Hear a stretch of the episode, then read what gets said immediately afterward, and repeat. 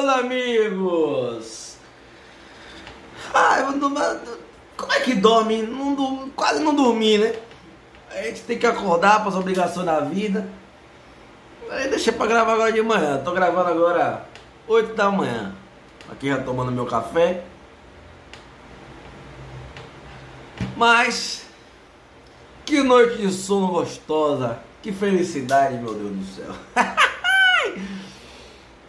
é, meus amigos, o São Paulo recebeu o Galo, o Atlético Mineiro, vice-líder do campeonato no Morumbi, e passou o rodo. Velho, eu juro que esse é um jogo para empolgar. Porque assim, Vamos, vamos voltar para a seriedade, tá? Eu, eu, eu, eu, iniciei aqui torcedorzão, mas vamos tentar voltar para a seriedade. É... Eu acho que essa partida contra o Galo foi talvez a melhor partida do ano do São Paulo, sabe? É... Não só pela atuação, mas assim, pelo grau de importância que essa partida tinha, principalmente depois da derrota do Corinthians e essa importância quanto à moral né? Como eu falei antes, a derrota do Corinthians não era. O jogo não era tão importante para a tabela em si, mas era um jogo importante para a moral, era um clássico. Tanto que o São Paulo vinha em 17 jogos e bastou perder um contra o Corinthians, tudo bem que com atuação ruim e um, uma postura apática, mas para se ter desconfianças. E esse era o jogo da confiança, era o jogo da moral. Era contra o vice-líder, em casa, era para manter a gordura, a diferença na tabela. Se perdesse esse jogo, a diferença caía para um ponto. E o Flamengo tem dois jogos a menos. É... Ganhando seus dois jogos, passaria o São Paulo na tabela. Então, assim, era um jogo de uma importância enorme para o São Paulo no campeonato. E o São Paulo fez uma partida gigantesca e digna de jogo grande, sabe? É... Em postura, em bola, em é, como eu repito, talvez, é, não sei, eu tenho que fazer uma análise mais fria, posso até fazer um outro vídeo depois falando isso, mas talvez tenha sido a melhor partida do ano de São Paulo. É, realmente foi uma partida gigante, uma partida coletivamente perfeita. Não, não, não, consigo destacar que um jogador que tenha feito um jogo abaixo, um jogo ruim. Todo mundo ligado, todo mundo atento. Né? É, mas enfim, né? É, voltando assim, o começo do jogo fazendo um apanhado do jogo de forma geral, né? Começo do jogo, primeiros 10 minutos ali um pouco equilibrados, né? Mas o São Paulo conseguia logo ali dos 8, 10 minutos dominar as ações, ter chances, criar jogadas, né? Naturalmente a bola ficou com o São Paulo, né? Ah, antes de falar do jogo em si, vou até rebobinar um pouquinho aqui né? É, sem o Luciano, falar sobre a entrada, né? A novidade na escalação. Sem Luciano, o Diniz escalou Tietê, né? E já de antemão antecipa aqui, foi uma grata surpresa, porque ele fez uma partida excelente. Não à toa ganhou o melhor, melhor do jogo da, da, da Globo, né? Eleito pelos comentaristas da Globo. Assim, eu, eu, eu não, não só não pela questão de não usar Pablo no lugar de Luciano. É, Pablo vem de Mafá, todo mundo sabe, mas a questão não é só essa. A questão é que assim, o Luciano ele, ele é um, um atacante, mas ele não é um, um 9, um atacante de área. Ele é um segundo atacante que joga quase como um meia, flutuando, voltando para trabalhar a bola, articulando as jogadas, e aí você pisa na área para finalizar. Então, o Pablo ele já era um jogador com a característica mais próxima do Brenner, que era de um 9, de um centroavante. Então, assim, digamos que o Pablo era mais um Brenner do que um Luciano. Eu acho que eu até já falei isso aqui. É, então, assim, eu acho que é, a, a, tentativa do Tietchan era buscar esse homem de articulação, assim como é o Luciano. Só que na minha cabeça, a entrada do Tietchan seria para fazer algo parecido com o que ele já fez em algumas situações, que era colocar o Tietchan pela direita é, e o Igor Gomes sendo esse cara segundo atacante, um pouco mais próximo do gol. Mas não foi exatamente isso que ele fez. A ideia foi manter a estrutura do São Paulo praticamente intacta e não mexer muito na, na, na organização. Então, assim, o meio de São Paulo é sim muito móvel, o jogador que está na direita está na esquerda, que está na esquerda está no meio, que está no ataque vem buscar a bola, sim, mas em, em, tese alguns têm suas posições fixas, principalmente quanto à reposição, marcação. Então assim, é, o Tietchan na realidade foi o Luciano, ele jogou como o Luciano. Ele era o cara que estava na primeira linha de combate quando o São Paulo marcava alto, é, era, era o cara que ia para a área. É, cabecear a bola quando o, o, time cruzava a bola na área. Então, assim, o Tietchan jogou como o Luciano, como o segundo atacante praticamente. Mas também voltava, da mesma forma que o Tietchan voltava para particular jogadas, voltava para criar jogadas, voltava para buscar a bola da defesa, fazendo o papel dele, assim, muito bem no jogo, muito bem no jogo. Mas enfim, voltando para a partida. São Paulo começou melhor, começou dominando as ações, começou tendo algumas oportunidades.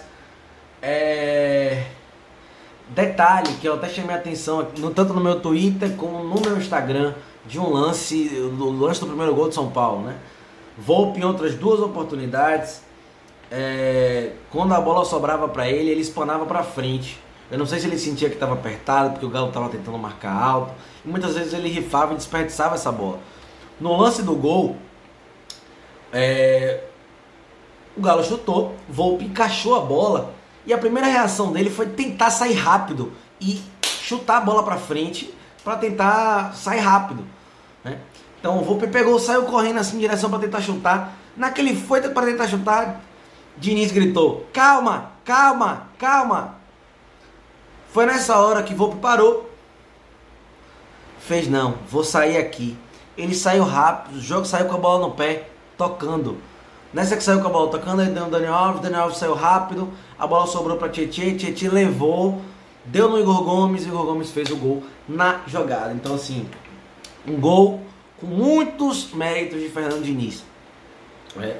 Além de ser uma jogada já ensaiada, já criada nesse intuito de coisa que ele sempre faz, foi cantada por ele no momento. Porque o Volpe estava indo chutar a bola, ia quebrar a bola, ia desperdiçar a bola. Foi quando o Diniz gritou: calma, calma, para ele não chutar. Ele não chutou, saiu jogando e nesse lance o São Paulo fez 1 a 0 né? é, E o São Paulo, assim, a modo gerais, teve o primeiro tempo muito bom. Teve o primeiro tempo que o Galo não levou tanto susto, a não ser um chute de fora da área no final do próprio primeiro tempo. E numa bola, numa recuperação, um passe errado de Daniel Alves, uma recuperação fantástica de Arboleda, um, um outro que fez uma partida esplendorosa, principalmente quanto a essa recuperação e uma recuperação que ele fez no final do segundo tempo, que o jogador botou na frente, ele saiu correndo, pegou e limpou, tirou a bola limpa do jogador sem fazer falta, enfim. Uma recuperada que na jogada, uma roubada de bola que se tivesse ingresso era para sair do ingresso, pagar o ingresso de novo e entrar. Sensacional. Né? Mas enfim, o São Paulo se manteve melhor no jogo no primeiro tempo. E no segundo tempo, o, Galo fez algumas mudanças, né? Naturalmente tirou um zagueiro, colocou um homem a mais no meio. E aí tentou propor um pouco mais de jogo. O Galo veio com três zagueiros no começo, depois tirou um zagueiro e colocou o Alan Franco no meio. Então, assim, os primeiros, digamos que 15 minutos do segundo tempo, é, foram de ataques massivos do Galo. Vou te dizer que teve algum lance super, hiper, mega perigoso, não. A maioria foram chute de fora, que vou conseguir encaixar. Né? O, o, a recomposição defensiva do São Paulo hoje estava perfeita, jogadores atentos. É, é impressionante como é a organização em bloco. São Paulo ataca em bloco, vai todo mundo. Quando volta para recompor, recompõe todo mundo. E é sempre um bloco bem encaixado, bem armado. Então, assim, o Galo, além teve mais volume de jogo nesse primeiro 15, 15 minutos do segundo tempo, tentou, mas não conseguiu criar tanta coisa assim, né? Lá pro meio do segundo tempo foi quando teve a expulsão, né? Após a expulsão, na verdade não após a expulsão, né? O São Paulo, após esses 5 minutos, já começou a recuperar o seu volume de jogo, a recuperar a sua tentativa de jogada, a, a conseguir é, é, é, buscar jogadas, tentar o segundo gol, tentar matar o jogo, né? E isso facilitou mais ainda após a expulsão, é, na minha opinião, justa. É... Primeiro partindo de um lance besta, né? Que ele foi tentar encarar aquela coisa de jogador é, enfim, né? Que ah, quer mostrar. E aí tomou amarelo besta, na seguida teve que fazer uma falta para matar a jogada e uma falta para matar a jogada foi cartão amarelo justo. Dois cartões amarelos de expulsão. Expulsão justa. Né? Depois disso, é... Diniz começou a fazer algumas trocas, colocou naturalmente Vitor Bueno, que é um jogador que entra sempre, no lugar do próprio Tietchan, que já tinha tomado o amarelo. É... E assim, o São Paulo conseguiu achar o segundo gol, naquela troca de passes, com calma, buscando a jogada, buscando as movimentações. É, é, as movimentações de São Paulo são muito naturais para essas trocas de passe. É...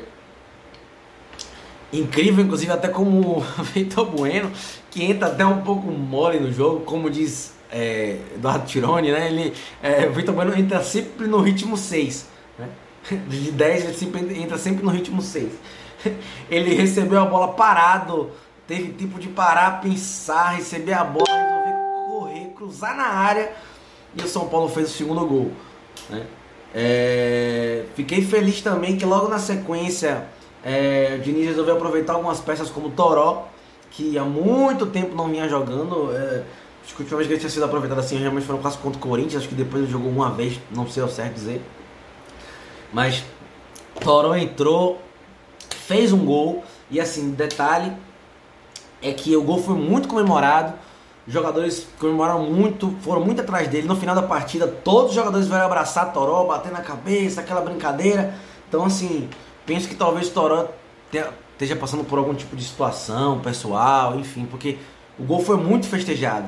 Né? Destaques individuais aqui, eu fiz umas postagens, mas no vídeo eu sempre falo.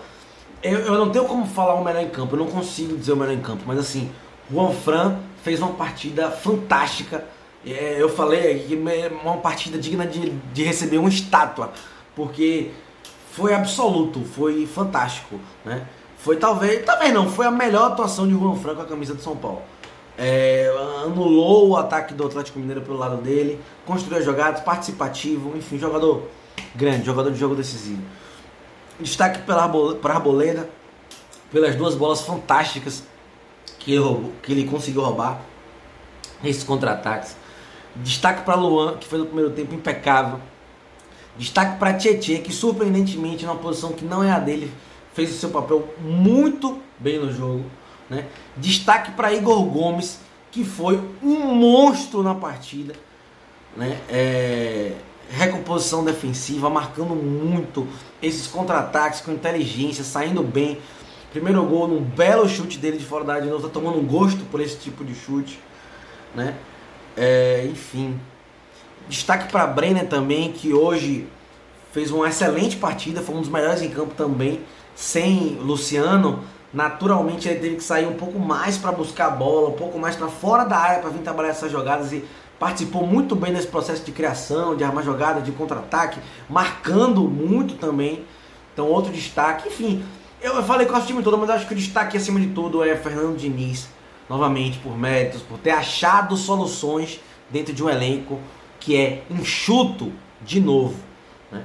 São Paulo agora vai ter uma semana coisa que não tem desde o início do Campeonato Brasileiro.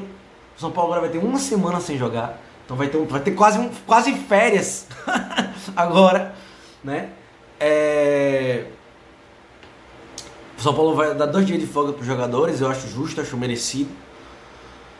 E volta para enfrentar o Grêmio pela Copa do Brasil. O Grêmio que perdeu do Santos hoje, vem mordido.